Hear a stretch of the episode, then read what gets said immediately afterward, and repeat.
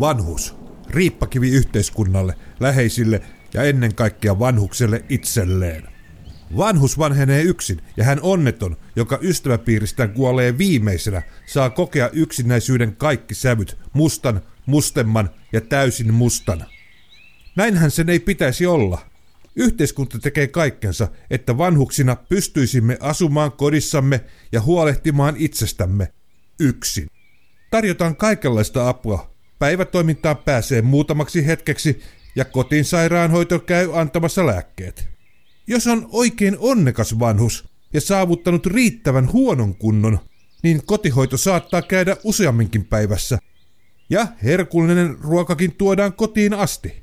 Suihkuukin pääsee kerran viikossa, jos hoitajalla on aikaa, tai sattuu olemaan samaa sukupuolta oleva hoitaja suihkupäivänä työvuorossa. Yhteiskunta tekee parhaansa, että vanhus pystyy, e- ei kun siis pysyy kotonaan tutuissa ympyröissään. Huolto pelaa kuin paremmissakin täysihoitoloissa. Helsingissä lääkärit ja hoitohenkilökunta palkitaan tulospalkkioilla, mitä enemmän saavat pidettyä aktiivisen elämässä päättäneitä vanhuksia kotonaan. Tulospalkkion edellytykset täyttyvät, jos yli 75-vuotiaiden kotona asuvien olentojen määrä kasvaa.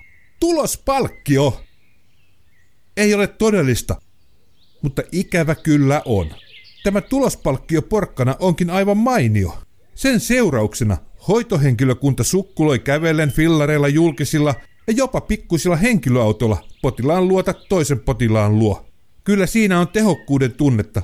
Tehottomampaa toimintaa on vaikea keksiä kuin kotisairaan hoito. Eikä sen aikaansaama tuloskaan ole asiakkaiden puolta katsottuna tulospalkkioiden arvoista. Mutta nämä asiakkaat ovatkin vapaa matkustajia. Yhteiskunta ei heistä enää hyödy. Hoidetaan heitä sen verran, että yhteiskunnalla on hyvä omatunto. Siellä kotona vanhuksen onkin hyvä odottaa ja toivoa kuolemaansa seuranaan mielikuvitusystävät ja yksinäisyys. Yhteiskunta on tehtävänsä suorittanut hyvin, mitä kauemmin vanhus riutuu kotonaan. Niinpä, mitä ratkaisuksi? Kunnilla ja kaupungeilla ei ole hoitopaikkoja, eikä kuulemma varojakaan järjestää entisille veronmaksajille vanhuuden arvoista elämää. Ja harvalla vanhuksella ja heidän tulevalla perikunnallaan on intoa maksaa kaupalliselle toimijalle neljä tonnia kuukaudessa laitospaikasta. Laitospaikasta neljä tonnia kuukaudessa. Käsittämätöntä. Mutta siinä se on, laitospaikka. Se kuulostaa saattohoitopaikalta, ja semmosia ne ovatkin. Pieninkin aktiivisuus katoaa ja tylsyys hiipii silmiin kohtuukuntoiselta vanhukselta, jonka suurin ongelma on yksinäisyys. Yksinäisyys. Ei laitospaikan arvoinen ongelma. Homma vaatisikin siis luovaa ajattelua. Pitäisiköhän kunnissa sosiaalijohtajan ja kunnan taiteilijan vaihtaa paikkaa? Kunnan kulttuurielämälle se ei varmaankaan olisi hyväksi, mutta vanhustenhoito saattaisi saada ihan uutta meininkiä, kun joku Veltto Virtasen kollega pistäisi hommiin hieman eloa. Entinen kunnantaiteilija, nykyinen sosiaalijohtaja saattaisikin muistaa nuoruudestaan, kuinka kivaa oli asua kommunissa yhdessä kaltaistensa kanssa. Siinäpä ajatus. Vanhusten kommunit ei enää yksinäisyyttä, vaan seuraa ja elämää vanhuksien ympärille. Seuraavaksi entisen kunnantaiteilijan mieleen tulisikin, että vanhuksethan alkavat lähestyä mieleltään lapsuuttaan. No, kaksi kärpästä yhdellä iskulla. Lasten päivähoitohan on toinen ikävä kunnan velvollisuus. Pistetäänpäs vanhuskommuunin kanssa yhteen. Lasten päivähoito. Kaikki voittavat. No minne pistetään?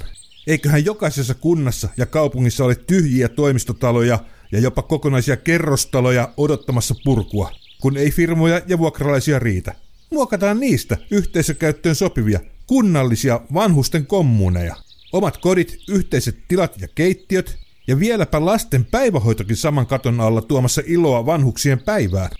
Vanhusten keskitetty asuminen kommunissa tehostaisi kotihoidon tekemisetkin. Loppuisi kylillä kiertäminen. Asiakkaat olisivat keskittyneet saman katon alle. Samalla loppuisi vanhusten yksinäisyys ja kunnan talon vieressä tyhjänä kököttävä kerrostalo saisi uuden, kunniakkaan elämän. Samalla ratkaisu vapauttaisi paikkoja oikeista hoitolaitoksista niiden vanhentuneiden ihmisten käyttöön, jotka eivät enää pystyisi itsenäiseen elämään. Miksi ne eivät tätä keksi? No ne on virkamiehiä. Ja näin ei ole koskaan tehty.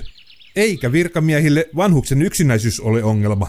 Vielä. Onneksi heistäkin tulee vanhuksia ajan myötä ja saavat kokea saman yksinäisyyden tunteen, koska ei mitään muutosta asiaan kuitenkaan tule. Semmoisesta haaveileminen on typerää. Näin ajattelin tällä kertaa. Olen Kari Ketola ja minulla on vielä matkaa vanhuuteen.